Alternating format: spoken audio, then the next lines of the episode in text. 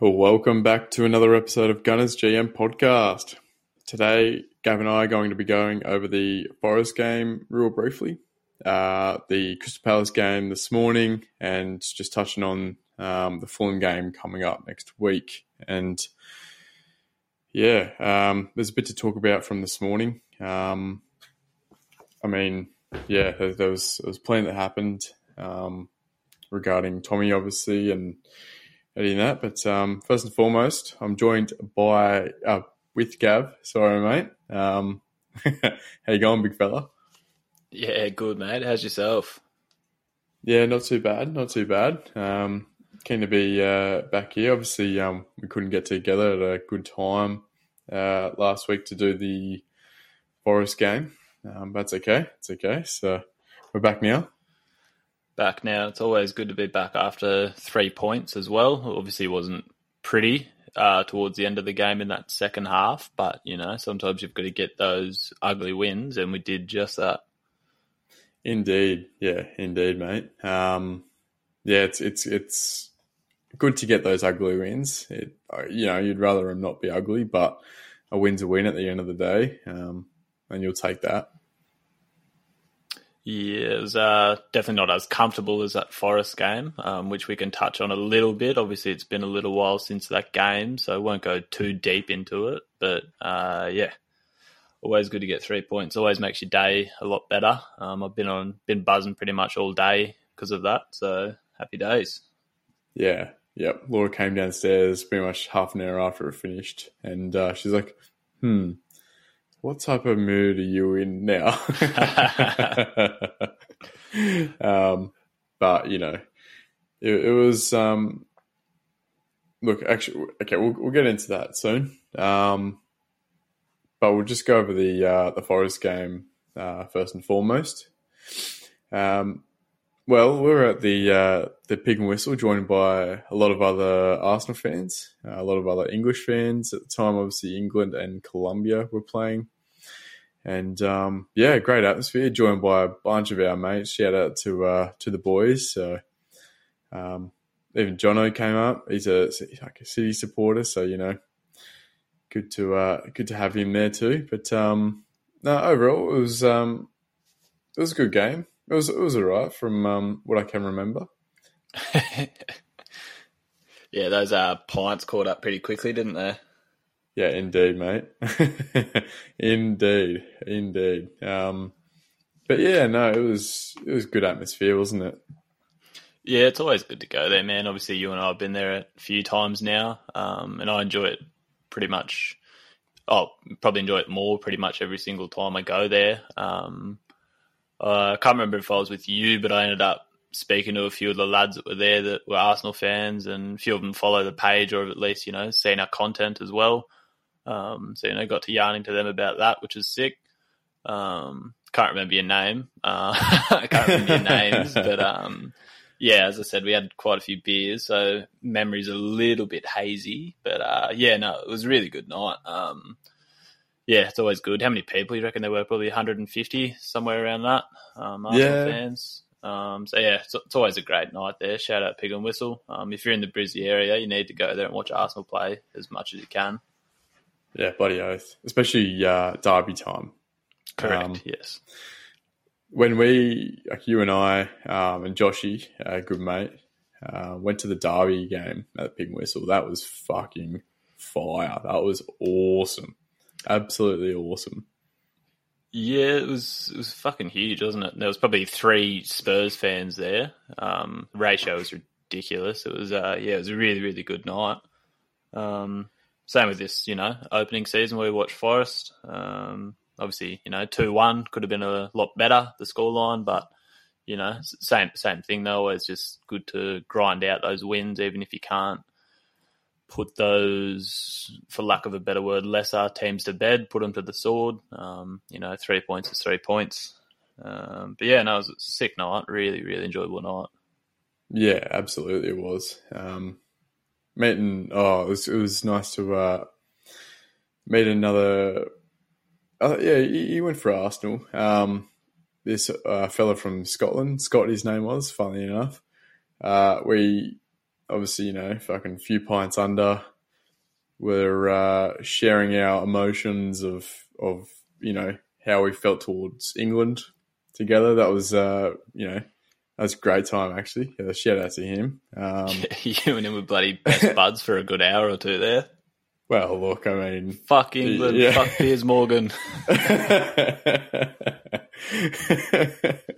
fuck Johnny Bairstow, fuck the Ashes. yeah, it was uh, it was a good time. Um, anyway, so um, look, going going to the Pig and Whistle actually was probably the first thing I remember. Um, you know, we're all in the uh, in the Uber, and the team teams were announced, and uh, we all questioned obviously Thomas Partey playing it right back.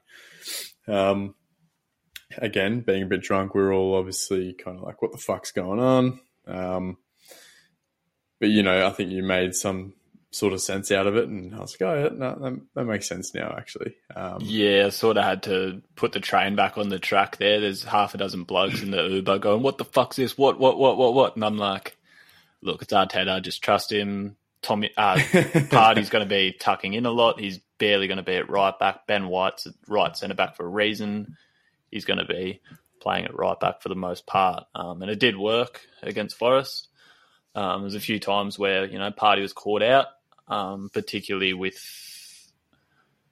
Oh, jeez, I can't even remember. If, yeah, Elanga, that was his name. Thank you. Um, yeah, yeah, particularly there. Obviously, Partey's not the quickest, especially after playing a full 85 minutes or whatever it was when Elanga had set that goal up. Um, but yeah, no, for the most part, it works, especially with those teams that are. You can almost guarantee before the game kicks off that they're going to be playing in a low block against us, which I think is going to be a lot of teams this year, personally yeah. it just gives us a bit more depth going forward. And particularly when we had Timber fit, um, we had plenty of depth if we had just three at the back. Um, I still think we do now to a degree. Obviously, just a little bit less quality there without Timber now, which is um, it is what it is. Um, but yeah, no, uh, I, I know what you mean. Though that was one of the things I definitely remember too. It was definitely panic stations in the Uber, that's for sure. I just think it was very unexpected considering, you know, the signings. Like we, we waited, you know, what, three months? Three months to see the first Arsenal game back. And then to see that, like, uh, you know, obviously in a lot of shock, that's all. Um, but it seems to me that, you know, after this morning's game as well, which we'll get to soon, um, he doesn't really have any confidence in uh, any of our backs playing that inverted role. Hence why Mhm. Partey went to right back, and then you know, um, you know, at the left back it was uh, Timber playing for fifty minutes, tucking in, and um, yeah, that made sense. That made sense. And to be fair, I, I, you know, again, like you just said, you trust Arteta, and um, and it showed that. Um, you know that it worked, I guess, and it was it was for me as well very interesting to see uh, how Declan Rice and Havertz have played together as well. Um, this morning we got a bit a bit of a a bit better uh, of an insight to that, and um, especially Rice. Fuck, he was so good this morning. Um, yeah, so no, it was it was very interesting to see Partey right back, but it ended up working out well. Um, like you just said, most teams will come up against this year will just park the bus. I mean, just looking at the stats now from that game, um, we had seventy eight point three percent possession. Um, you know, seven shots on target, fifteen shots altogether. Um, so they're two on target and, and six altogether. Like we fucking killed them. Um, Mm. The passes, you know, stats, stats aren't everything, but they're also good to reflect back on and um, see how the game kind of went. Um, but, excuse me. Um, yeah, so look, we, we definitely should have put that game to bed just like this morning. Um, but, you know, it is what it is. So they scored in the 82nd minute. So, like, the, the worst thing about that result is it's just not. Oh, Tim getting injured, obviously. Number one, number two, not keeping clean sheet, really. Yeah, and you can guarantee that rubbed uh, Aaron Ramsdale the wrong. I wouldn't say Aaron Ramsey then. Aaron Ramsdale the wrong way too. he ha- he fucking hates conceding. You can see it every time. Yeah, exactly. Now, uh, yeah, exactly right. So, um, especially now that uh, you know David Raya is knocking on the door, really. So, it's um, he's going to want to keep his clean sheets. I mean, clean sheets, to goalkeepers, defenders are just as good as scoring a goal or a hat trick. It's as simple as that. Um, that's what he wants to do every game. It's obvious, but some people don't really think about it like that, I guess. So, um, yeah, no, it's all right. And um, talking about goalkeepers, it was interesting to obviously Matt Turner in the other net. Yeah, I think he did pretty reasonable, all things considered. I thought he had a pretty good game. Um, one thing that kind of annoyed me from what I remember, he actually looked quite assured with the ball at his feet. Um, he looked confident for the most part. And there was, there was, probably like three or four moments where that happened during that game with Forest, where he just looked quite composed. And I was like, where the fuck was this the whole time you were with us? Like, it was just. yeah. Um, but yeah, anyway, shout out to him. He had, he had quite a good game. Um, there was. He could have had three duplicates of Matt Turner in goal. He's not stopping Saka's goal, no chance. Um, yeah. And then Eddie's goal, he probably a little bit unlucky with the deflection on the way through. Um, but yeah, no, no, he was all right. Yeah, Um, yeah, But yeah, th really, there was not much he could have done for the, both the goals. Um, he did make a handful of good saves as well, so maybe not a handful, maybe one or two, but yeah. Again, it was uh, over a week ago now, so it's a little rusty. Yeah, correct, correct. It's, um, yeah, Yeah, no. started started the season off on the right foot and carried that over to this morning's game as well, which is always good to start building that momentum early and you know beating the teams that you're expected to beat. Yeah, exactly right. Um, which I guess we can probably start talking about now uh, about the Palace game from this morning. So obviously we don't really have a great record at Palace. Um, you know, last year was was probably it was great to get that game knocked out uh, early. Well, was the first round, wasn't it? Actually, Yeah, correct. Yeah. yeah, um, to get that out and uh, out of the way. It um, in the past has been our Achilles heel, really. So this morning to come back, and obviously as the game went on, obviously Tomiyasu got the red card, and then it was like, oh fuck, here we go again, pre you know, uh, twenty twenty two kind of thing, um, shit in the bed. But no, the boys overall did really well, hanging on. Um, yeah, I guess we won't get too far into it. Um, first, yeah, I want to talk about Declan Rice, mate. How fucking good is he? fucking sensational. And then um, in one of our group chats, one of the boys, you know, talking about that penalty later on in the game, that penalty shout, and like, oh, when they skip past the hundred million dollar man, taking the mick out of him a little bit, and I'm like, you've clearly just watched a three minute highlight package. He was the best on the park, and it was not close.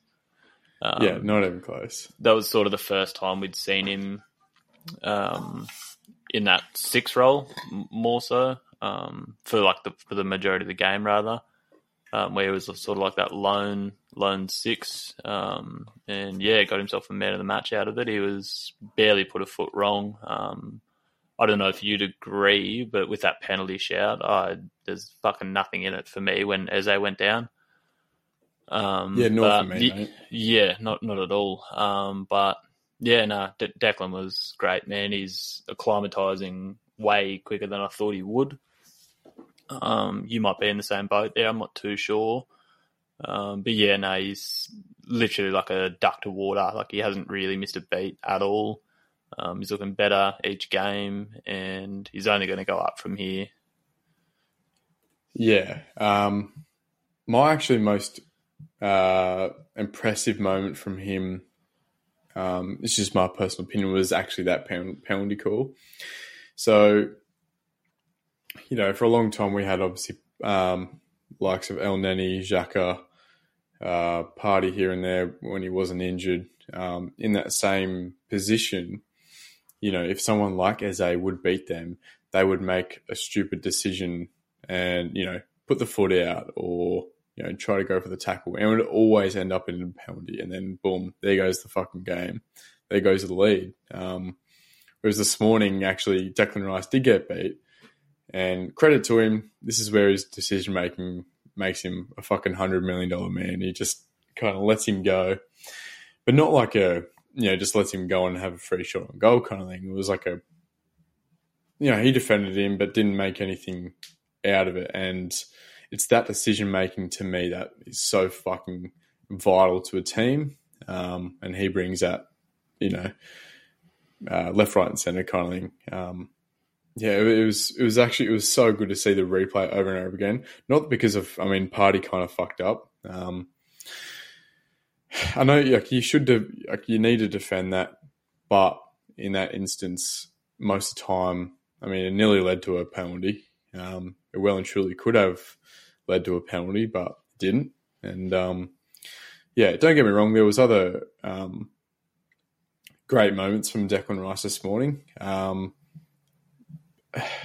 it's it's it's just the same old. It's the thankless shit that makes him a good DM, and um, yeah, he will never. I think I said it in our Gunners chat. Like he will never score assist goals, but fuck me, he's you know his his clearances, his positioning, his yeah decision making. Most importantly, uh, was so good, and it, it like he still has to you know kind of prove himself against the likes of a City, um, or now in the Champions League as well, uh, which I I have you know all faith that he can.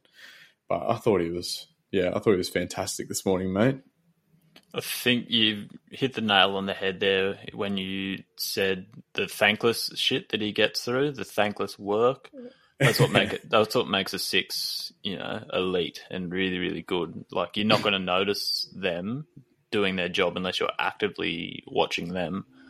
Um, it's like you know, Busquets, someone like that. Like you know, you might not think they're doing a lot, but if you sit there and actively watch what they do, the communication, the body shape, the checks, the way they orchestrate things from that, you know, holding midfield role, it's vital. Every every great team has a good, good, good six. Um, even like recently, look back to you know Chelsea with Kante, you know City with Rodri, guys like this. You you need someone there that can do that, um, and we've had that to a degree with Partey for a little while when he has been fit. Um, but you know, I think we've massive upgrade in terms of getting Declan in there into that role and getting him used to it because that's going to be his spot for quite some time. Yeah, absolutely, mate. Um, 24 years old, so excuse me, just a bit of a tickle in the throat. Um, yeah, 24 years old. I doubt he'll leave. Um, you know, maybe I doubt he won't leave before he's 30. That's for sure. Um, but you know, yeah, he, he's going to be our six for a long time. And the longer he's in that position under Arteta for Arsenal, the better for us, the better for him, um, better for the club. So, yeah, no, it's it's it's great signing. Um, you know, I think we've banged on about it um, uh, in the last week or two, but it, it's just so he's yeah and like obviously, funnily enough, going back a few years, like we we kind of wrote him off as being so overrated, and you know, didn't really want to bring it up, but we are talking about it now. um, but no, I I do, yeah, no, he he was he was awesome this morning. Um, again, he's got to do it against the likes of you know your KDBs, Phil Foden's. Um, so we'll see how it goes when that time comes around. Um, Coming up against KDB won't happen anytime soon, thankfully. No, no, that's that's a good point actually. Um, I, like, you know, as a football fan, it hurts a lot actually because I, I, I genuinely genuinely love watching him play. He's so fucking good. As an Arsenal fan, though, stoked over the fucking moon. yeah, you'd never wish an injury on anyone, but thank the good Lord that he's out for four or five months. Yeah. Is it four to five months? Holy Apparently, shit. yeah. Apparently, don't you know do your own research on that one, but I'm pretty sure that's about right. Yeah, okay, okay. Fucking Christ. I mean, it does seem fair. You know, we lose Timber, they lose KDB. Even trade. Timber's probably a bit better. uh, but um, now look, uh, yeah, it's pretty much all I wanted to, to talk about on Rice. I, I actually believe, I think, as the game ended, I was like, he deserves man of the match, but he won't get it because he's a DM. Um, sure enough, he got it anyway, which is good. Uh, no, it's like a big thing, but you know, it's well, it's, it's big for him though. That's his you know second game in a brand new team that you know is pushing to win a league title as opposed to being at West Ham for you know little little awards like that are going to add up for him as well. Um, yeah, yeah. I'm sure I'm sure he really appreciates it. Um, obviously, it's not one of the bigger individual awards you can get, like you know, Player of the Month or Player of the Year or anything like that. But you know, I'm sure he appreciates it. He'll get there. He'll get there one day. One day. yeah. Um. All right. Is that all you want to talk about with uh, Declan? Yeah, with Deck, I think yeah, it's sort of, you know, I think we sort of hit the nail on the head there, man. He was best on park by some distance, um, and you know it shows with the man of the match as well. Um, you know, there's a few other guys that had really, really good games, but I don't think anyone impacted the way he did anyway. Yeah, no, you're probably probably right there. Um, all right. Well, I wanted to get your thoughts and opinions on Eddie Nketiah.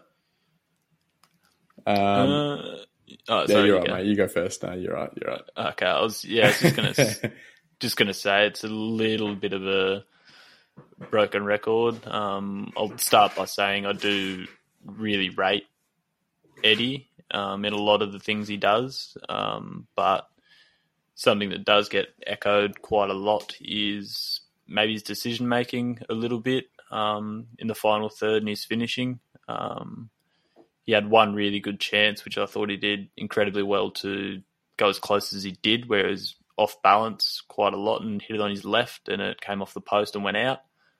Um, I thought he did really well to even get that close, um, all things considered.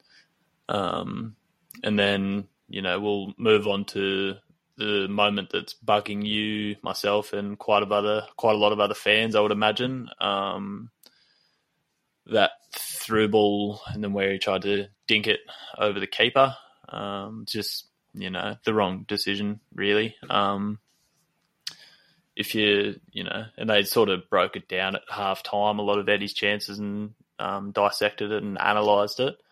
Um, as much as Michael Owen's a fucking idiot, he knows how to score a goal and can read that aspect of the game quite well. Obviously, um, if yeah, if you slow down that particular chance with Eddie, he's before he even gets the ball, he's got his head up and he's looking square for that pass, and then somewhere in that half a second he changes his mind and goes to shoot, which is fine. You're a striker. Um, I've always believed you should be to a degree selfish as a striker. Um, but going going for the dink there, the little cute little chip over the top was just it, it wasn't the play at all. Um, the keeper's rushed out, his legs are open. You could you know toe poke it through him, just you know pass it around him literally, or just put your fucking laces through it and get it on target. Get the thing on target if you're not going to square the ball. Um, and he didn't manage that. Um, I thought you know, outside of little things like that, he had a pretty reasonable game. He had a quite a good work rate. Um, did all that thankless shit that we all appreciate. Um, but yeah, just just little things like that. He he misses the market here and there. Yeah, I don't believe he had a bad game by any means, and I think you just uh, hit the nail on the head there with uh, with um, you know his work rate. It was definitely there, and um, I love to see that from strikers. Uh, I, I, think it's very undervalued, especially in um, you know today's game. Like it's and you know it's a theme of of Arsenal and this team under Arteta, where everyone's it's not just like you know the back six or whatever working their asses off. It's the whole team, and Eddie does he does bring that to the team, and I I do I love that and I appreciate that from him as well. But for yeah, for me, it like yeah, you're a striker, mate. Like I, I, think he needs to be putting at least one of those opportunities away from this morning. Um, like he's he's 24 years old now. I'm pretty sure he's 24. Yeah, roughly. Yeah.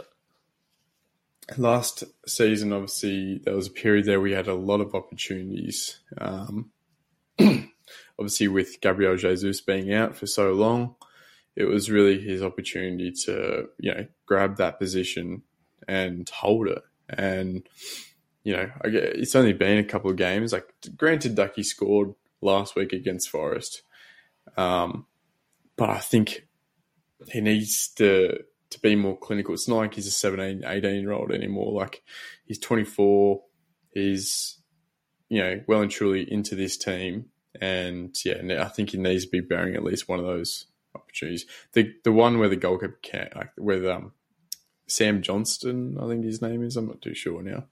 Um, it came out, and um, yes, he's Sam John- Johnstone. Um, he needs to be bearing that. Like it, it's, I, I, like make the comparisons to Trossard because I think obviously Trossard's the man that you know everyone's been questioning whether he's going to start or not. Um, you know, a lot of fans have been like, you know, he should be starting. I believe he should be starting personally. That's nothing against Eddie. I just think he's better at these uh, I think he's he's more clinical than Eddie, um, in my opinion. So, and at the end of the day, like that's what your striker does. He needs to be banging in goals. Like he needs to have that good conversion rate.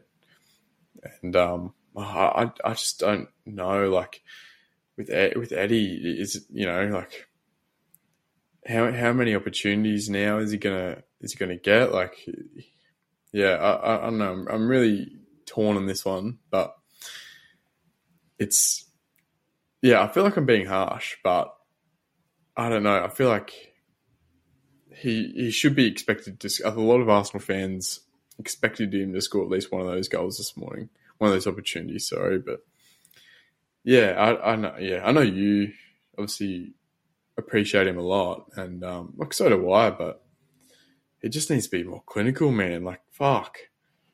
Yeah, I um I entirely agree. Um, I think another comparison I'd probably make that doesn't get spoken about enough, I don't think, anyway. Um, and this is not, you know, talking him down at all because I love him.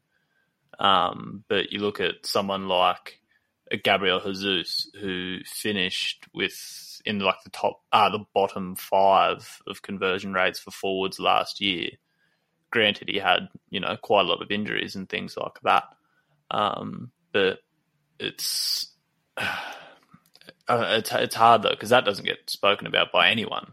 Um, him not being clinical last year, um, and he's doing, but he also does at a much higher level all that stuff I like Eddie for the the pressing and the work rate and the link up play, getting into pockets. Eddie does that really well, but Jesus does that levels above. Um, but yeah, just just in terms of clinic being more clinical, I think it kind of goes across the park. I think, um, but yeah, it's I don't know. It's a tough one. It's um we, we've got like five or six guys that could score ten goals a year minimum. Um, if you know each of those guys bumps that up to sort of 13, 14 goals a year personally, I think you know we're in a really really good spot. Um, but yeah, it's I, I, do think we need to be more clinical across the park, really, um, with with you know all the attacking options we do have and the talent we have up there. Um, I I do I do really like Eddie, but I I'm in the same boat as you there in terms of wanting to see Trossard have a run there.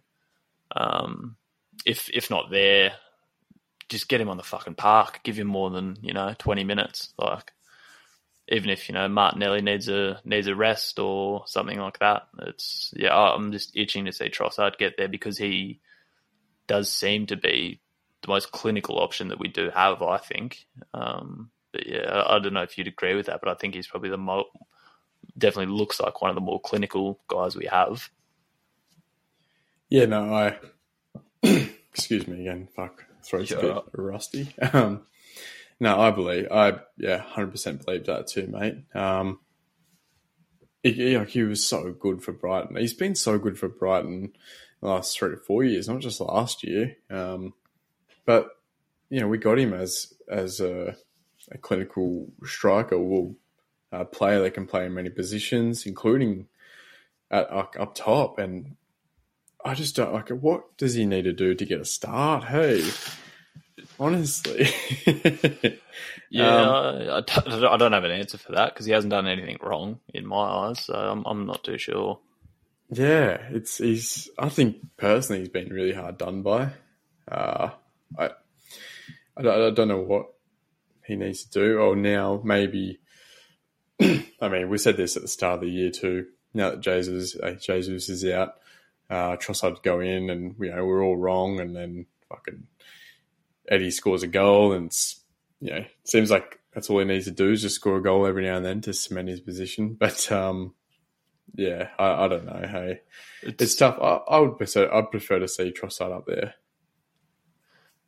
Yeah, I, I do too. Um, I'm trying to get away from you know, sort of predicting lineups or analyzing it, be like, I want to see this, I want to see that, because you know, with with thinking about something like that, and then all of a sudden Arteta's like, Partey to right back, and then your whole brain's just like.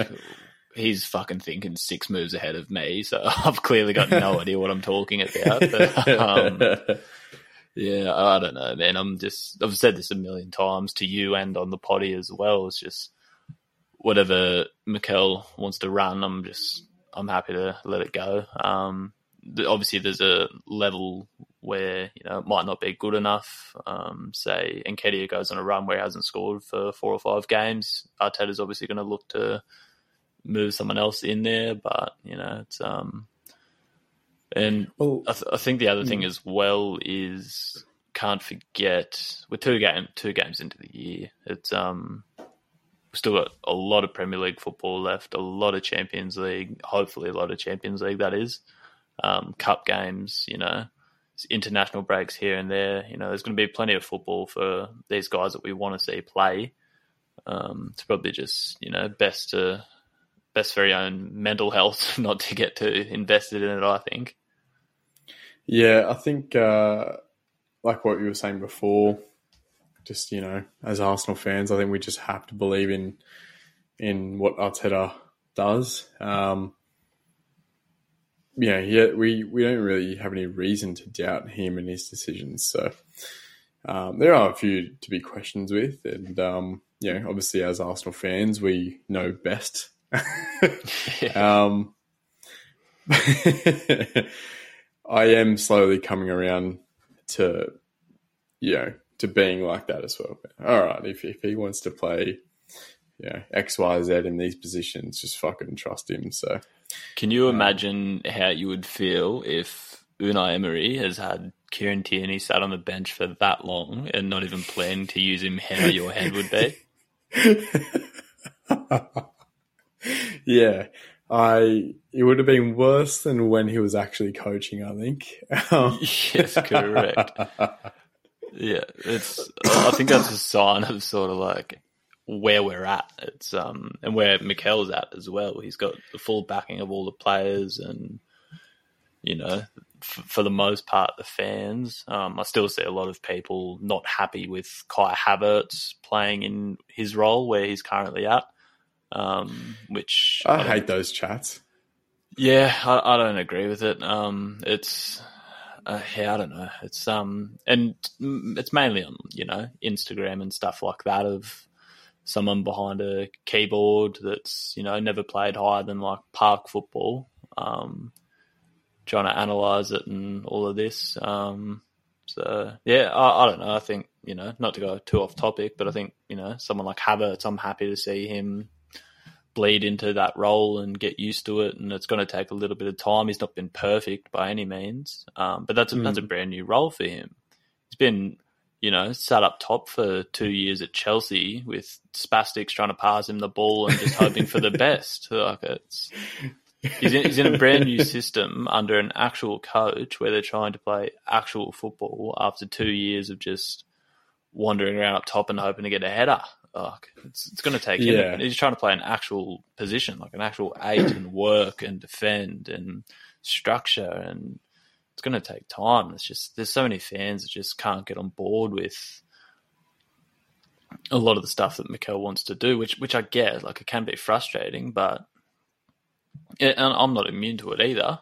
Um, I'd love to see like Kieran Tierney play. I would fucking love to see Emil Smith Rowe play in that role where Kai Havertz is playing. But you know, there's nothing better than watching Arsenal win, and Arteta knows how to do that better than anyone. So who am I to cry about it? You know what I mean? I'd ra- much rather see us win. Yeah, exactly right, mate. Um, exactly right. It's you know, and that's what Arsenal fans want at the end of the day, and you know, in doing so, like we have to trust Arteta. I mean, look what look you know how well we did last year. Um, excuse me, mate. My fucking throat's real pain up. Yeah, right. Um, yeah, no, I I 100% agree with everything you just said, mate. And not to say that you know we're above park football because you know that's our bread and butter, obviously. Yes, correct, correct. um, but no, I actually thought I liked watching Havertz play, and he he de- definitely doesn't have like the right physique for the position he's playing. He looks like a big gangly motherfucker, doesn't he? yes, he does. Um, got like the height of a Per Mertesacker, but the you know like the body weight of Martin Odegaard. It's just odd, odd kind of physique. But um, no, look, I, I I enjoyed watching him play this morning actually, and yeah, you're 100 percent right. Like he's in this new team. Um, number one, number two, it's it's pretty much just this new unique formation that no one else really plays. Um, well, yeah, no no other team really does play like it, and um, it's it's not just that simple just to walk on in and and fit right in like a jigsaw puzzle. It's just not the same, and yeah, it will, it will take a few games for him to really fulfill his potential. Again, he's not old. Like I'm, I'm not. I'm not concerned about him like being a flop or anything. He's going to be a good player. It's just going to take time. and you know, maybe like some of the criticism comes from a price tag in a situation with like Kai Havertz. Um, obviously, seventy million quid's a lot of money, sure. Um, to you know, average Joe, it's a shitload of money. It's unthinkable money, but it's football now that you got to pay big, big money to get these guys you want that you think could fit. Um, and we've we've got Havertz for a long time. Say you know we fast forward four years, seventy million might look like a steal. Yeah, no, exactly right. And I think, yeah, I think it will look like a steal. Give, give, give it like, you know, a season, maybe probably two to three seasons, and I think it will look like an absolute bargain. But uh, obviously, time will only tell that, I guess. Like even you know, just it, the market just changes so so quickly. I remember initially when West Ham had said a hundred million for Declan Rice. I'm tearing my hair out. I'm having panic attacks. I'm like, holy fuck, that is ridiculous. And you mm. know, you fast forward a month and Chelsea buy Caicedo for 115, who's had one season in the Premier League, and then you compare that 100 mil to Declan Rice, and you're like, fuck, that's a great deal. That is a great, great deal. Yeah, exactly right. And um, I saw a stat. It wasn't a stat. It was more of a fact. Um, the other day comparing Caicedo. So obviously he was 115 mil in 2023. 2009, United bought uh, Ronaldo for 80 mil. It's like holy Good fuck. fucking lord. If if that's not like a, um, you know, if if that's not something to go by, I don't know what does. Like in terms of inflation of of players, yeah, just like, the, yeah, just the sign of the times. Hey, it's ridiculous money. fucking unbelievable. 80, I think it was 80 or pretty sure it was 80 mil for Ronaldo. Yeah, 80 million dollars for the best player, one of the two best players, sorry, in the world at that time. How fucking crazy is that? Imagine what, you know, I'd arguably say like yeah, probably like Kylian Mbappe would be the best player in the world now. Certainly, it'd be the most valuable. Yeah, by far, by far. So I can, I, you know, I guess only the Saudis can really afford him. Um, well, they can't even yeah. afford him. You look at the package they offered him, and he said, "Uh, uh no thanks." I know, right? It was for one season too. Good grief. Anyway, um, not to get off a little bit uh, there. Um, um, I think I think that was but, a nice little um, segue though, because like my well, probably three of my standouts were well, th- three. Sorry, worded that horrifically. Three three players that I watched the most that game, just purely just to see how they got on, um, was Declan and Kai Havertz. Actively watching those two, um, and probably the third one just to see how he's recovering after his back injury, being out for two plus months last year, was Saliba. Um, I was just really interested to see how he's progressing and looking fitness wise and confidence wise, and he was just a fucking gem today. He was so so good. Yeah, he's pretty much picked up right where he left off, hasn't he? Yeah, and I, I can't lie, I had a little bit of a concern about that. I'm like, okay, it might take him some time. He had quite a quite a long break um, from playing football with Arsenal. Um, so yeah, he he was fucking sensational once again. Honestly, man, he is so fucking good, so undervalued as a player. Like I, I, I just, I, th- I still think fans and critics out there, pundits, whoever, underappreciate how fucking good he is. I think he's just starting to get some proper recognition. Last season, it was light and day for us because we obviously we watch him week in week out. But for a lot, you know, it was like oh, like you know, the comparisons to Van Dijk were getting thrown around. And I was like, fucking absolutely, like, you know, it's warranted. But because of his age and his inexperience, everyone, you know, talked him down. But I think this year, um, you know, touch wood that he's fully fit. I think, yeah, he'll, uh, he'll be up there, one of the best in the world for sure. It's funny, and like we're not immune to this either. But you know, whenever there is a player that is really, really good and seems like they have a lot of potential. A lot of people from, you know, rival fans or pundits or whatever will look for the slightest little mistake they make and just make a headline out of that.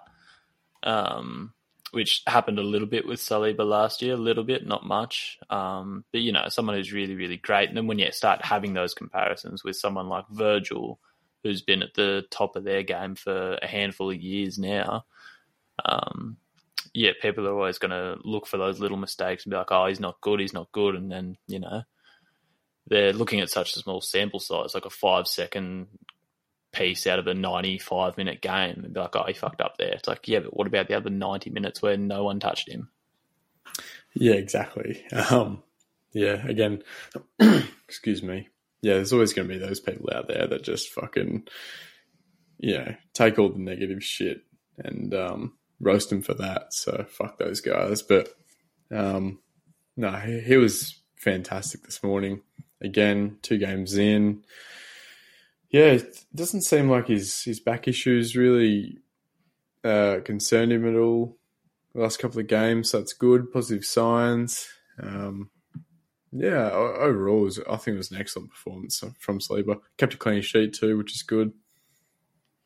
Yes, correct. Yeah, um, and even like just speaking on errors, he did, you know, lose the ball at one stage there and track back and made a great tackle, great tackle in the box. Mm. I don't know if hmm. you recall that one. Um, yeah.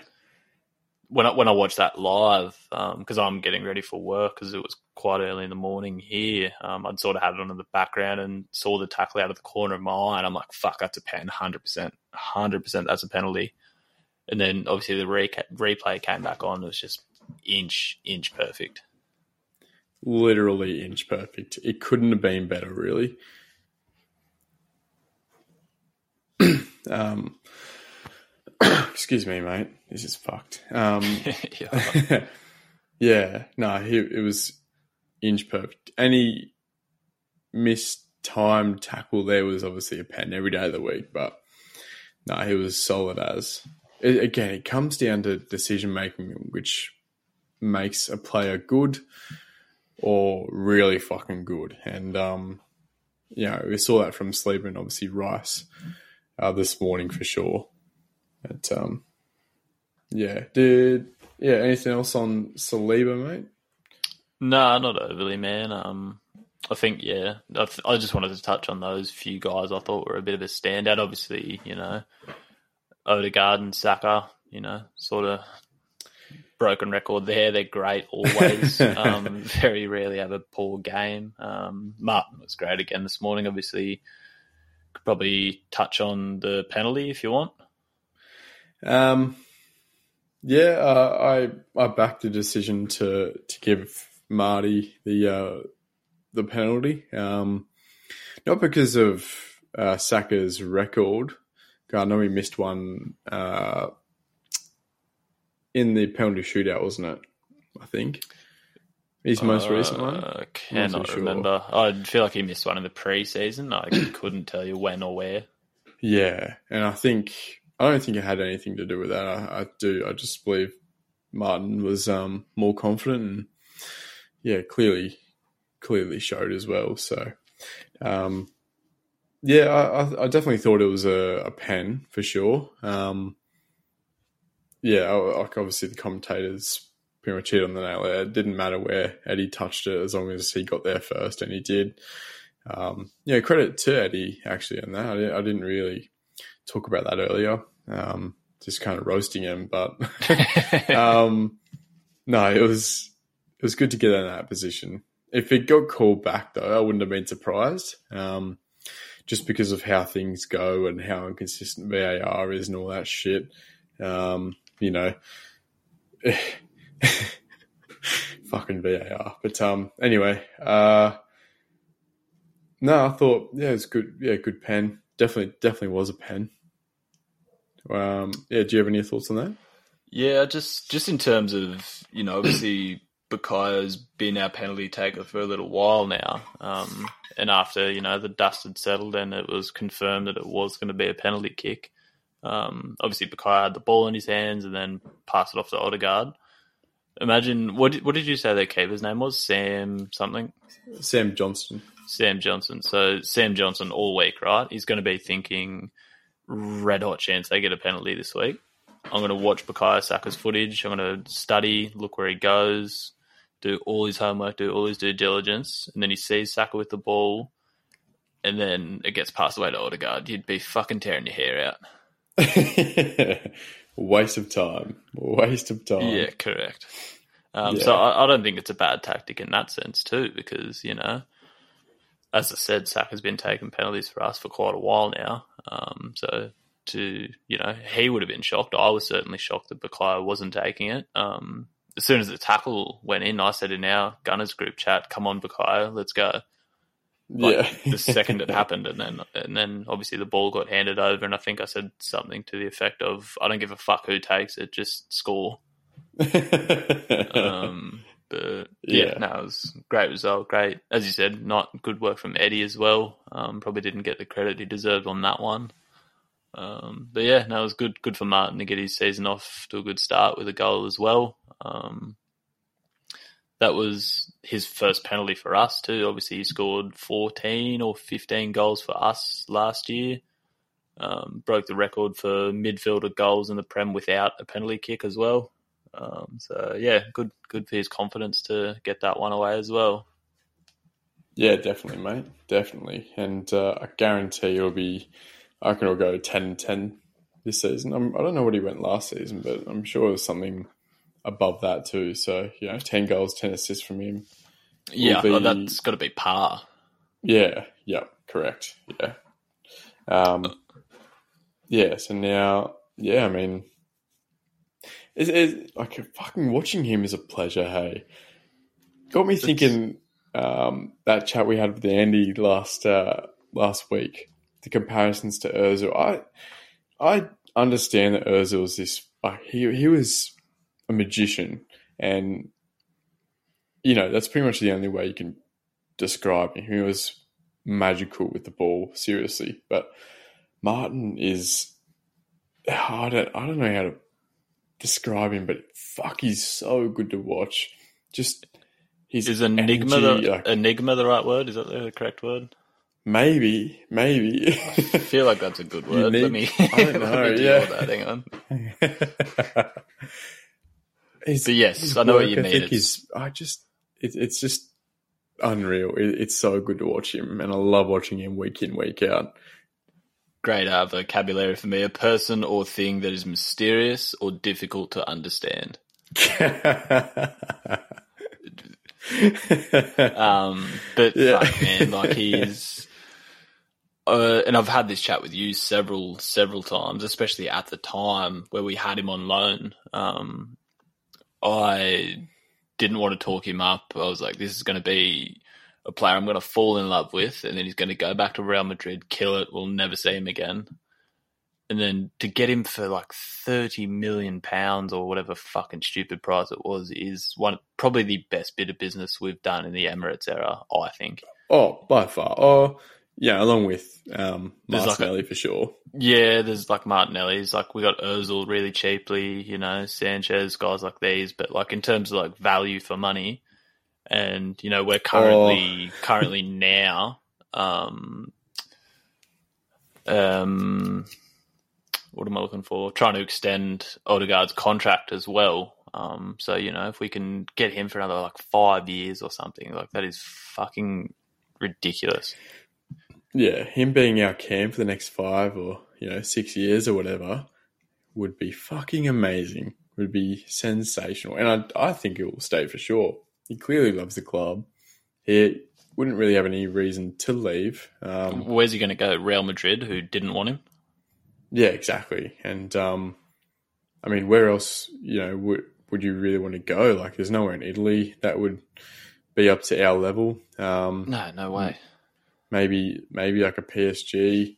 like, You know, the really the only one that concerns me the most would be City, I guess. But Why would he ever, ever, ever go there?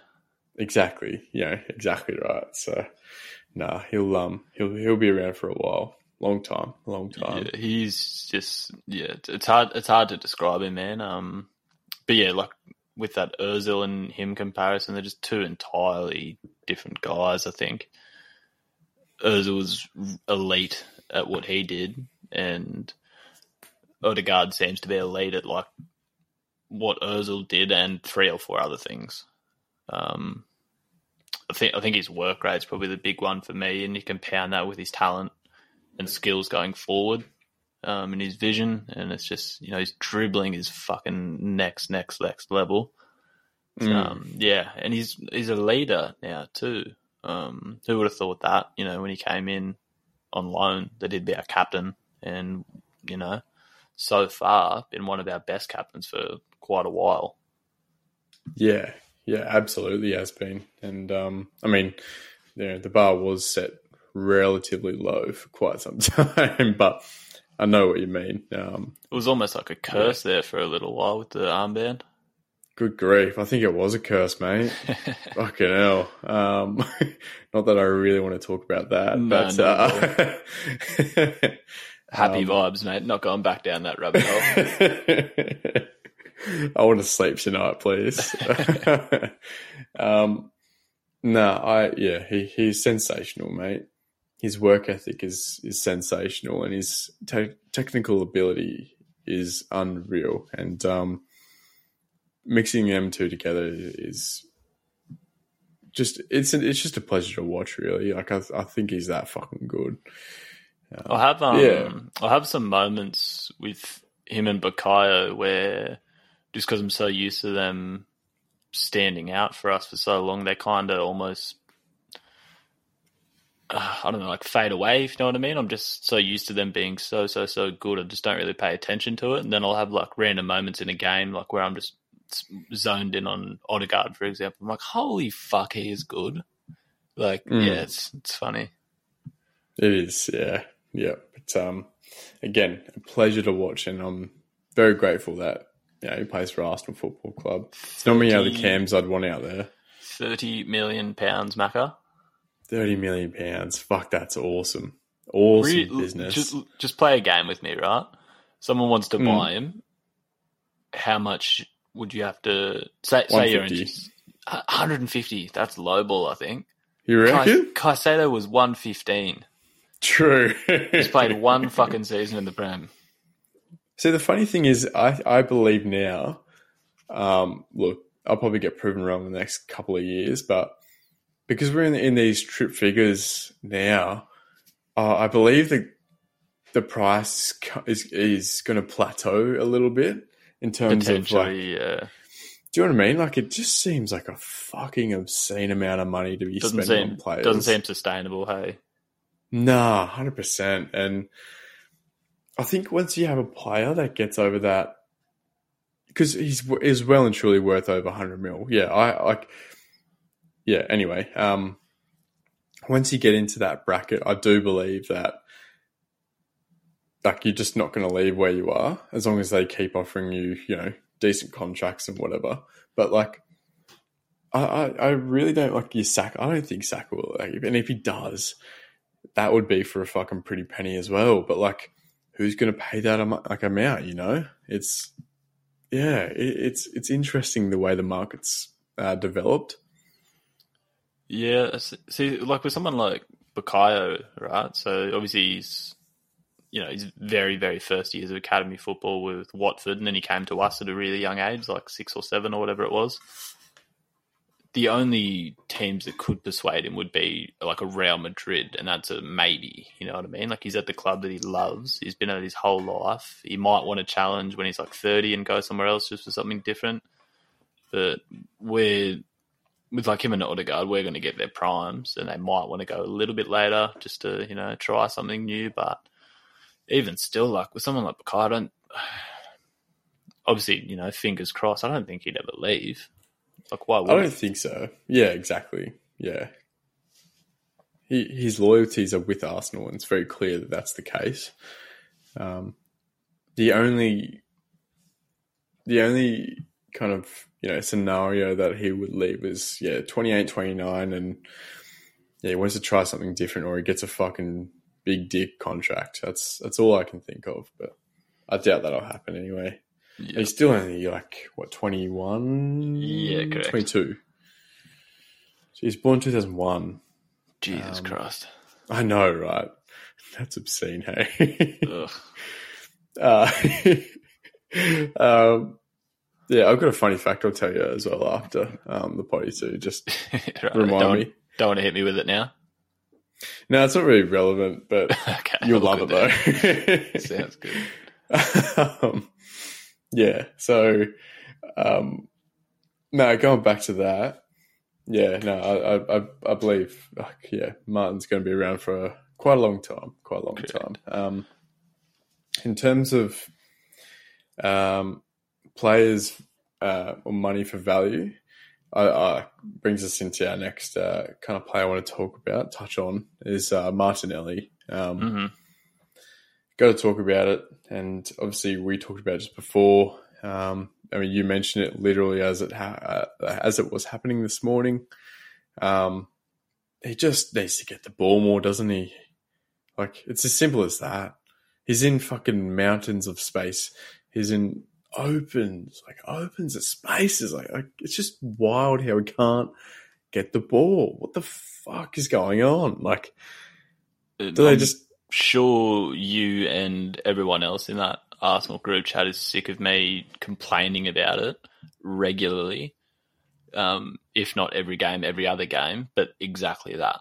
Um, I've been saying it for you know probably two full seasons now. It just like I, I get it. I get why, and I'm happy for it to be you know us to be dominant on the right hand side. I'm happy for that. But at half time, the splits of attacking, like in terms of so you got the left third, the middle third, and the right third of the pitch. It was fifty nine percent on the right, and then like I think it was like fifteen to twenty percent of attacking players on the left, and then the rest through the middle and the right.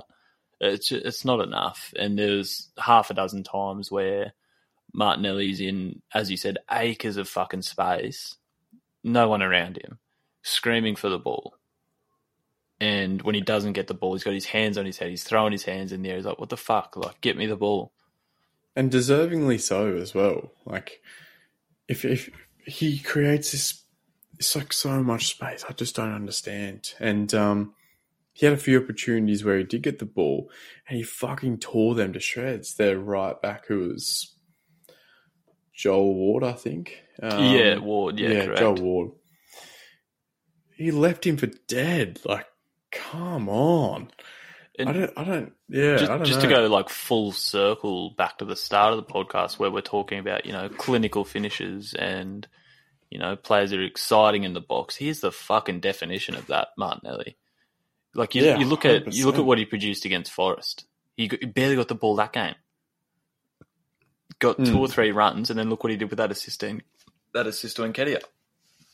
Yeah, exactly. And um, still just don't want to go down that or his side. Um, he's a born striker. Like he's he loves getting in behind. He loves creating chances. He loves creating space. It's why we have him. It's why he starts. Like I, I yeah, it just baffles me. That's probably Two like games in it, and we're already talking about this. You know. oh, it's been winding me up for fucking years, Macca. It's fucked. Um, But yeah, just again to circle back, like where I said, you know, trust Arteta, trust the process, go along with it. That's one thing I can't push down. I fucking can't. Like it does my head in. Yeah, I agree, mate. And um, I don't know what Arteta's telling him. Um, and it's not to say that obviously, you know, either way we go down, however we play is fucking phenomenal, but it just baffles me that he doesn't get more opportunities. Yeah, and I, I feel like a little bit ungrateful complaining about it because you know I've watched fucking Pepe and guys like not Pe- Pepe's a bit harsh, sorry. You, you- know what I mean? Like a Willian, for example. Like I've watched guys like that run up the wing for the last handful of years, and now Yeah. we've got and we actually play good, proper, fucking exciting football. Some of the best in England, and I can't like be ungrateful for that. But like, it's just such a glaring fucking area where I think we can get another even if it's another five, six goals throughout the year, just by utilizing that a little bit more, a little bit more, like bring that, you know, 20% usage rate up in half, up to 25, 30%. Just get that as extra chances out there. Because it's obvious that we're going to go to Saka. Very obvious. And we've got the quality where we can fucking have a quick switch. Martinelli's in doodle loads of space and he's quick as fuck. You can run in, get a shot, pass the ball, do whatever he wants to do. Yeah, but we just don't seem to to be utilizing it more, I guess, and um, and we should be utilizing it more. But yeah, it's it's something that we obviously have questioned for quite a while. Um, yourself more than myself, um, but yeah, I, I don't know. Um, hopefully, in the next few games, we see you know a big change in that. Um, Mm. but you know, only time will tell. Again, I guess what happens. But yeah, I'd hate to see him dropped as well, just because he's not getting on the score sheet or whatever. Um, Yeah, like I had a look at um the one football app just before to look at some stats and stuff before we started recording, and it gave him like a three point five match rating or something like that. Martinelli, I'm like, fuck right off, fuck off. yeah, actually, you're fuck off. yourself. Yeah, one football. Fuck, I haven't opened that for for ages now. Um, yeah, you know what? I actually did download the Champions League app. It's rather been nice. a while, hey. that wasn't too long ago. oh man, that was um, yeah, a moment. That's Oh, for sure. yeah. Um, but yeah, the three point. Oh my, yeah, grow up. Like Yeah. honestly, it's um, yeah, it's ridiculous. But anyway, um, so yeah, that's all I kind of wanted to touch on with uh, Martinelli, but.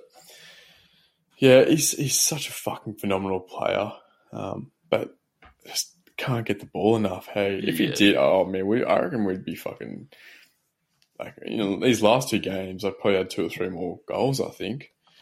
We can get another fucking half a dozen goals a year just from doing that a little bit more. And you know, you look at how the season ended last year; it's that tight. Those six goals are fucking huge.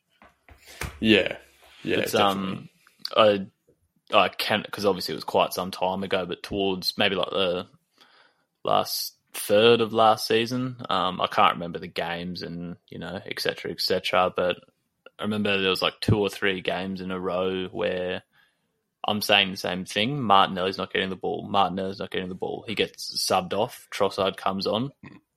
There was one game where Trossard scored his only goal about 30 seconds after he came on for Martinelli.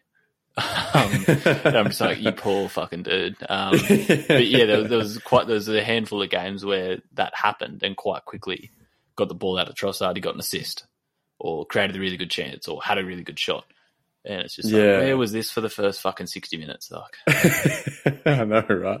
I, I remember the instance you're talking about, but I forget who who was against. But um, uh, yeah, I can't remember to be honest. Um, some shit, I think. yeah. Yeah. Um, Um, yeah. Yeah. Um, okay, so we we should talk about it because obviously it was a big point of the game. I hate talking about it. Um, I hate talking about referees. Um, it just gives me a fucking headache thinking about it. Do you want me to go Um, first so you can have a breather? Yeah, go on, go on. I will. Um, I'll start by saying one thing that I did enjoy with, and it was very little, very very little part of the game, but um, I, from the refereeing point of view that I enjoyed this morning, their checks and calls happen pretty fucking quickly. Mm, Like Eze's penalty shout, um, our one done pretty much within you know a minute. Um, previous years it's taken ages, or you know, say our penalty that we got given, they might have checked it for five six minutes and then taken it away. It was quick, it was done, it was to check a clear and obvious error, which is what it's there for, and it did its job. Great. Now, holy fuck, these new rules are going to do my head in going to do my head in with you know the booking for time wasting. They've changed. You can only have one coach or assistant coach in the box at all time. Just a bunch of little rules that have just didn't really need fixing. I don't think, and I, if you can call it fixing, I don't know. Um, so yeah, with Tommy, if I'm sitting on the fence, I look the first yellow. It is what it is. Um, I think with the second one, he he knew he was on a yellow. Like he just probably needed to be a little bit more clever. I don't think he did a great deal wrong at all. Um, it was very very soft to be sent off, very very soft. Um, but you know, the coaches, the staff, the players all know these new rules with time wasting, things like that. They probably just need to be a little bit more switched on. Um, I think we across the league. I think we're going to see a lot of soft yellows and soft, soft, soft reds for shit like this. It's just going to happen. They're the rules, and everyone's got to live with it. Um, do I agree with a lot of them? No, um, but fuck, like, just got to get on with it. Really, um, obviously, quite annoying and shit timing to lose Tommy the way we did. Um, you know, having to defend for quite a while. Um, actually, um, I don't know if you recall this, but last year there was like weird whispers about Tomiyasu with match fixing and getting yellows. Don't know if you saw no, any of didn't that. say that. No, Um, it no. was, I think it was the game we played Forest in the Cup or something like that. But anyway, had a mate of mine, Ethan, goes for Chelsea, um, who'd messaged me and said, "What's Tomiyasu match fixing again with that red card or what?" Um, and I'd, I'd forgot it happened to be honest. Um, so I had a good chuckle, had a good laugh at that. But um, yeah, I, I don't know. It's just I don't think it's going to go anywhere um, with the new rules and shit like that. Um, very very soft, and we had to defend for a long time with ten men because of it. Um, I said in the other group chat this morning as well. I'm like, look, it's it's going to go against us this time. There's going might be a game next week where it goes for us, where Fulham gets someone sent off for something similar. So yeah, I, I, it's frustrating, but you know, if you if I spend my whole time thinking about it, it's just going to drive me up the wall and make me crazy. So I'm just going to just to roll with the punters. But yeah, very very frustrating one. What were gi- give me your thoughts? Uh, look, I, I think he covered it very well, actually. Thank you. Um, moving on. um, no, I. So I, I, I'm, and I think most fans are more on the mindset of trying to let a game go as much as they can, so the referee doesn't have to get involved as much. Mhm. Um, I understand when referees have to step in if it's you know a bit of a kerfuffle or whatever. There's not really that anymore in football, let's be honest. But Never. um, yeah, yeah, like if it's a bad foul or whatever, hundred percent. But like these rules, just it's like I th- I believe that they're um, more controlling of the game and how how the game flow goes throughout the game, and um, I do not believe in it at all. I I, ju- I just don't understand where they were coming from. I'm sure that they've released statements and all that, but I couldn't be bothered to read all that bullshit. Let's be honest, it's just fucking jerk off. But uh, if it's to protect, like, to, if it's to protect the referees more, I understand. However, I don't believe that they're in a situation where they're getting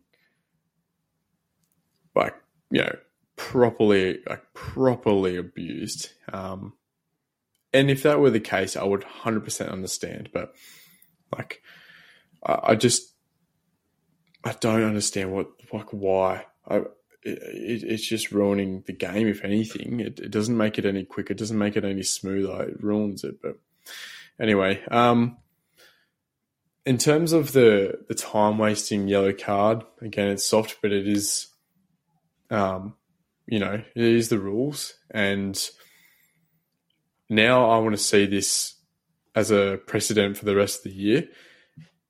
I can fucking guarantee it won't, and there will be so much inconsistency. It always happens, but if they can minimize the inconsistency, I'll be happier with the decision, I guess. um, in terms of kicking the ball away, Havertz got a yellow for kicking the ball away this morning. Um, you know, obviously Tommy was time wasting. The yellow, the second yellow card though, I was fucking livid, obviously, along with Mm. most Arsenal fans. Um, how they can pull back, uh, you know, goals because someone may have fucking caused a small foul, like you know, moments ago, but they can't go back and check a second yellow is fucking beyond me. Tommy barely touched him, and yeah, correct. I like it was the fucking softest yellow I've ever seen. Um, but again, I, I guess if they are more consistent with their calls, I can be happier or somewhat happier, I guess. um, but I still think it was a fucking ludicrous call to give him a second. Like to with this technology, is the purpose to to go back and and you know um, recorrect these absolute howler calls. That's what VA is for. Yeah, that, that's for. the way they always quote it to stop clear and obvious errors. That is what VAR is there for. That's its quote unquote sole purpose. Exactly right, and I believe that that yellow. That I don't even like, especially when you go over some of the fouls that fucking uh, the Crystal Palace players were doing. I think Jordan Ayew was one that comes to mind in particular. Mhm. Um, I think he had three or four fouls, and I mean, if if Tommy's getting a yellow for that, you pretty much can't you can't really foul anyone at all. Um, no, not at all. You end up with 14 blokes on the pitch with both teams. Exactly. Like it, it's yeah. So I mean, already there, there's inconsistency, but anyway, it um it is what it is. But now um yeah, fuck. Moving forward, I guess uh KT might make his appearance. Maybe. Z- Zinchenko's actually fit again. He was meant to play today. Oh, he did play today. So, yeah. uh, he did. He did. Yeah. So you know, um, I'm more than happy to see Zinchenko uh, come back into the team. Um, he's another player I love watching, and um, I guess with him coming back into the team, I believe probably Ben White will go back to right back, and then I think Gabriel will come back to centre back. Took the words right out of my mouth, bud. Sorry, mate. No, no, that's all right. but and and you know obviously that's normal for most Arsenal fans and um oh man I'm so keen to see him link up with Havertz and and Declan Rice um, Yeah, that I'm left- keen to see him just play Yeah, well, that's true. Hopefully, he can stay fit for more than a fucking month this time. Um, fingers crossed. Um, Um, but yeah, just you know, as we were complaining about the left hand side not being serviced enough, you know, with Zinchenko coming back in, I think that's you know going to be fixed. Go- Yeah, going to be fixed to a degree. Yeah, I, you would, you, one would hope so anyway. But yeah, God, I think so. um, Oh. having that back line looking a bit more traditional, I guess, for lack of a better word, compared to like we, you know, same as last year, um, might you know decrease some of the questions around Arteta and selections and stuff like that.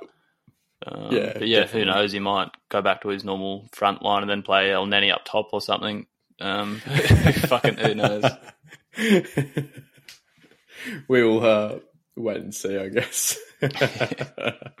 um, yeah. So anyway, the refereeing it is what it is now. I just hope they are consistent with these calls. So that's all. Anyone. That's all referees need to be doing is just be consistent. Um, Yeah, and I I think the like like and I understand, you know, mistakes do happen. Sure, like players aren't perfect, absolutely. But the I think the big thing that fucks me off with refs is they are not held accountable when they do make a blunder, when they make an error. They're not held accountable at all. Um, you know, Granit Xhaka goes in, gets a red card, he's off for, you know, four weeks a ref fucks up a call or multiple calls in a game, or you know, um, I think back to that Wolves and United game first round. Um, you know, whole penalty debacle there. Nothing, nothing came from that, and that swung a game in United's favour. Nothing came from it. Um, And it, it happens all the time, every round. It's just they're they're not they're simply not held accountable, and I don't get why they're immune to that. It just it doesn't make sense to me. I get errors happen, but yeah, there needs to be accountability. Yeah, definitely. Um, and there's no point.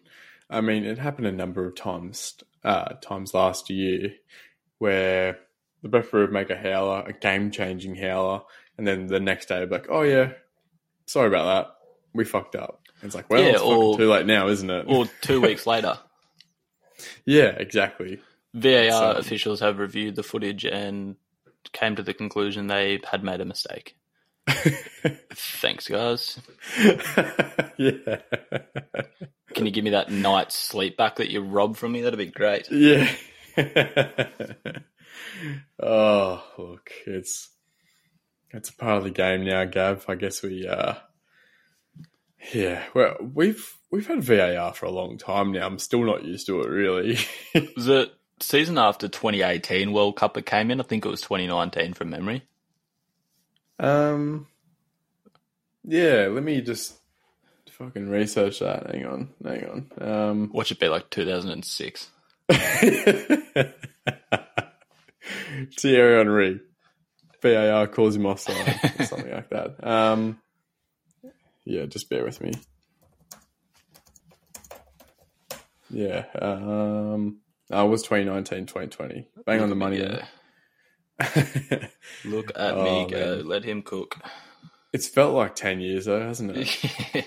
Uh, but um, anyway, it is what it is. I just hope they're consistent. It's all we ask. It's all any fan really asks. Any player asks is that the referee is consistent at both sides. But Yeah, but we even in that? like Absolutely you know, not. even in neutral games, you know, if I'm watching Sheffield and fucking Bournemouth, want it to be a good game. Don't want it to be spoiled by stuff like that.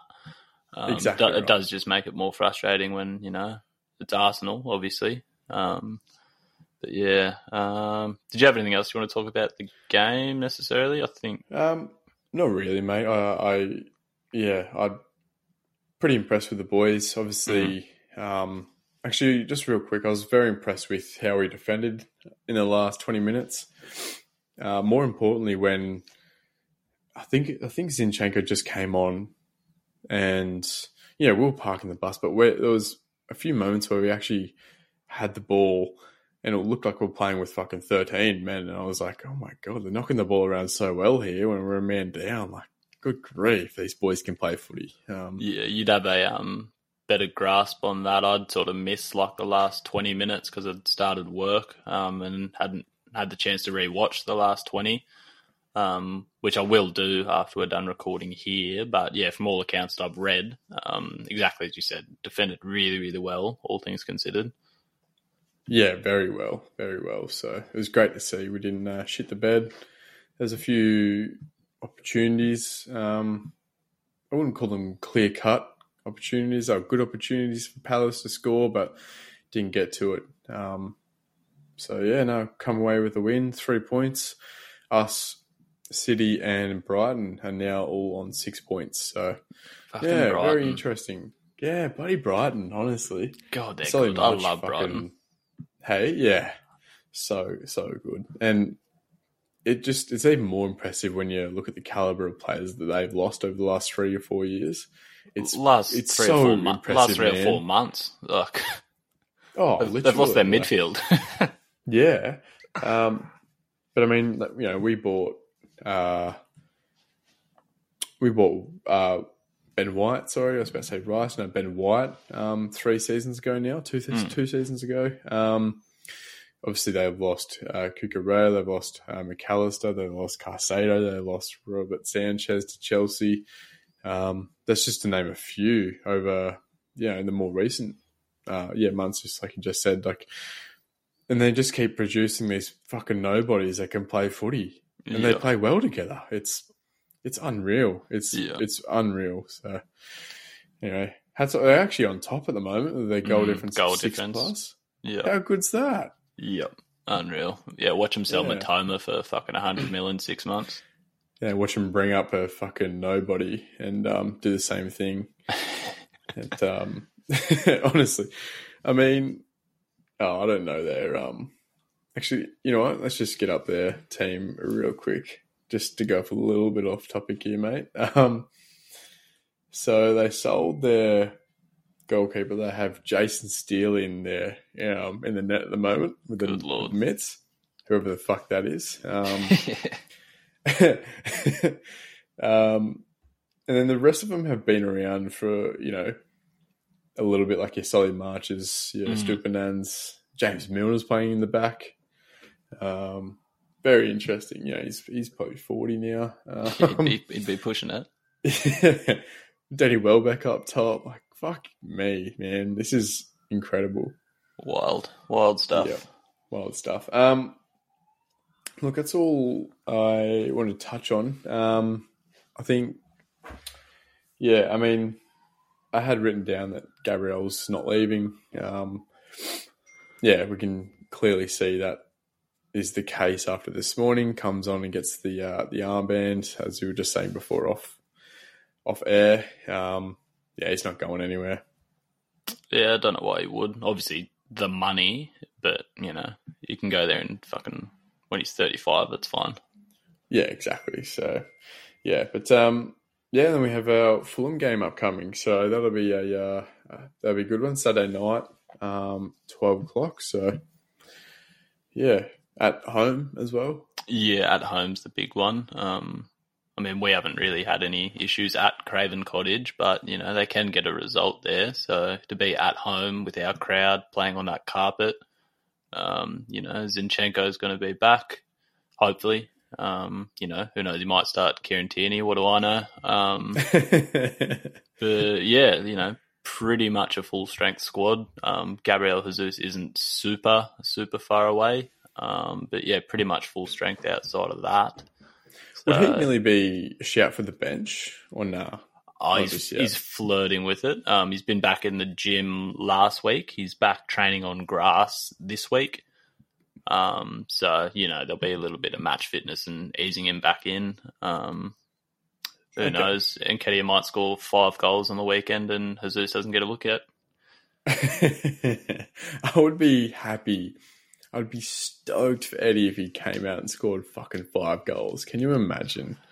My God. Would love it, but Fulham aren't scrubs, so I think it's going to be a pretty close game again. To be honest, um, Fulham are going to do a similar thing. They're going to play a very, very low block.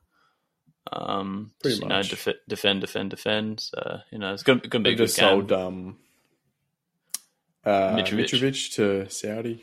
Yeah, Pretty big loss for them. So I wonder who they'll have up top. Oh, maybe they've been playing with someone else up top anyway. I don't think he's don't been know, playing a heap.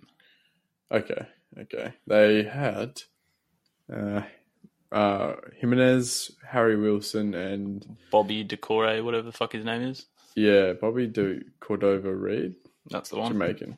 Doucouré. Fucking what am I talking about? There's a few Doucourés getting around now, actually, isn't there? Yes, correct. Um, yeah, the one for um, for who who did Doucouré play for before he went to Everton? Watford. Um, Watford. Yeah, yeah. Um, he was always the Doucouré I thought of, but now there's a few of them getting around. There was one for Everton, uh, for Palace. Palace. Yeah. Yeah, but um, yeah. Anyway, man, that's roughly all I wanted to talk about. We can probably talk about the um, UEFA Champions League pot um, when the time gets a little closer. Um, yeah, for sure. yeah, I mean, the teams are out, and um, you know, it's it's just like a standard um, Champions League pot. Like you know, we're in the second pot, which is nice. Usually, we're in well, by usually I mean um, before five years ago, or whatever. yes, Um, seven, but yeah, all good. yeah. Fuck. um, usually we're in the fourth pot um, or third pots. so you know we should we should get like a. I mean, best case scenario, looking at it now, just to touch on it real quick, um, like a Benfica or Feyenoord, they're in pot one, we're in pot 2 and then we get. Um, I mean, it doesn't really matter, like a like a a Celtic or a fucking Red Star. Um, anyone from Italy really doesn't really worry me. Um, or a Lens or yeah. So um, worst case would be like a um, who's up top for the uh, probably like a actually I'll probably like a Bayern. Um, Uh, yeah, that wouldn't be great. no, that wouldn't be good. Um, fucking Harry Kane coming back to score a pen. Imagine. Oh, um, and then yeah, AC Milan's in pot three, but know I don't really think much of them. Um, and then in the pot four, there's no one really there that would. Oh, Union Berlin actually are in pot four, which is rather interesting. I thought they finished like third last season, but anyway, um, we'll talk about that when it comes uh, a little bit closer to that time. So, which I'm very keen for, as I'm sure you are as well, Gav. always, always keen. Been way, way too long. Way too long. I'm keen to get the uh, home jersey with the Champions League badge stitched to it. Yes, yeah, Very, very keen. Um, yeah. I still yeah. haven't unwrapped my home jersey. It's still in the package it came in. I should have got the fucking Champions League badge on it. Yeah, should have, mate. Should have. But uh, Oh, just well, have to I'll get that another green one. one. Oh, shut up! Not a chance. Not a chance. Uh, it's funny. I actually, I actually didn't mind it on the players this morning. Like watching, I don't love it. Don't get me wrong, um, but you know, definitely not my favourite. no, no. If, we, if we wear that third kit more often than the green one, that'd be mu much more palatable. Yeah, the dark green one, I would have been a fan of um, if it weren't for the collar. Like the collar. Um, yeah, correct. Me either. but it's. It's a good. It's a nice color actually, deep green. Um, yeah, that, that's okay. It is what it is. So, yeah, hopefully we just wear the um the home kit. You know, Mm. most games. So, yeah. Uh, anything else you wanted to touch on real quick, mate? Nah, man, I'm happy to wrap up. I think we've dribbled on for long enough. Um, yeah, so. hopefully we uh, do the job on Saturday or Sunday morning. Yeah, I um, yeah, I, I'm more than confident that we will. And uh, just an early early shout. I'll say like a three 0 clean Three sheet. 0 Yeah, okay, I like that. I'll go. Uh, a bit boring. I'll go two one, Yeah, concede another shitty goal. possibly. Yeah, Yeah, yeah, I can see that happening as a Uh, possibility. yeah, yeah. it, it's either going to be that, or as you say, it's just going to be you know three 0 Thanks for coming. Yeah. I, th- I I do believe um, if Zinchenko does start, we'll fucking bang in a few goals. That's for sure. Yes, hope so. Yeah. um, all right. Well, uh, that's it for another episode. Um, thanks for tuning in, guys. And uh, if you haven't already, feel f- feel free to jump over to our Insta, give us a like and a follow, and uh, yeah, we'll catch you on the next episode. Cheers.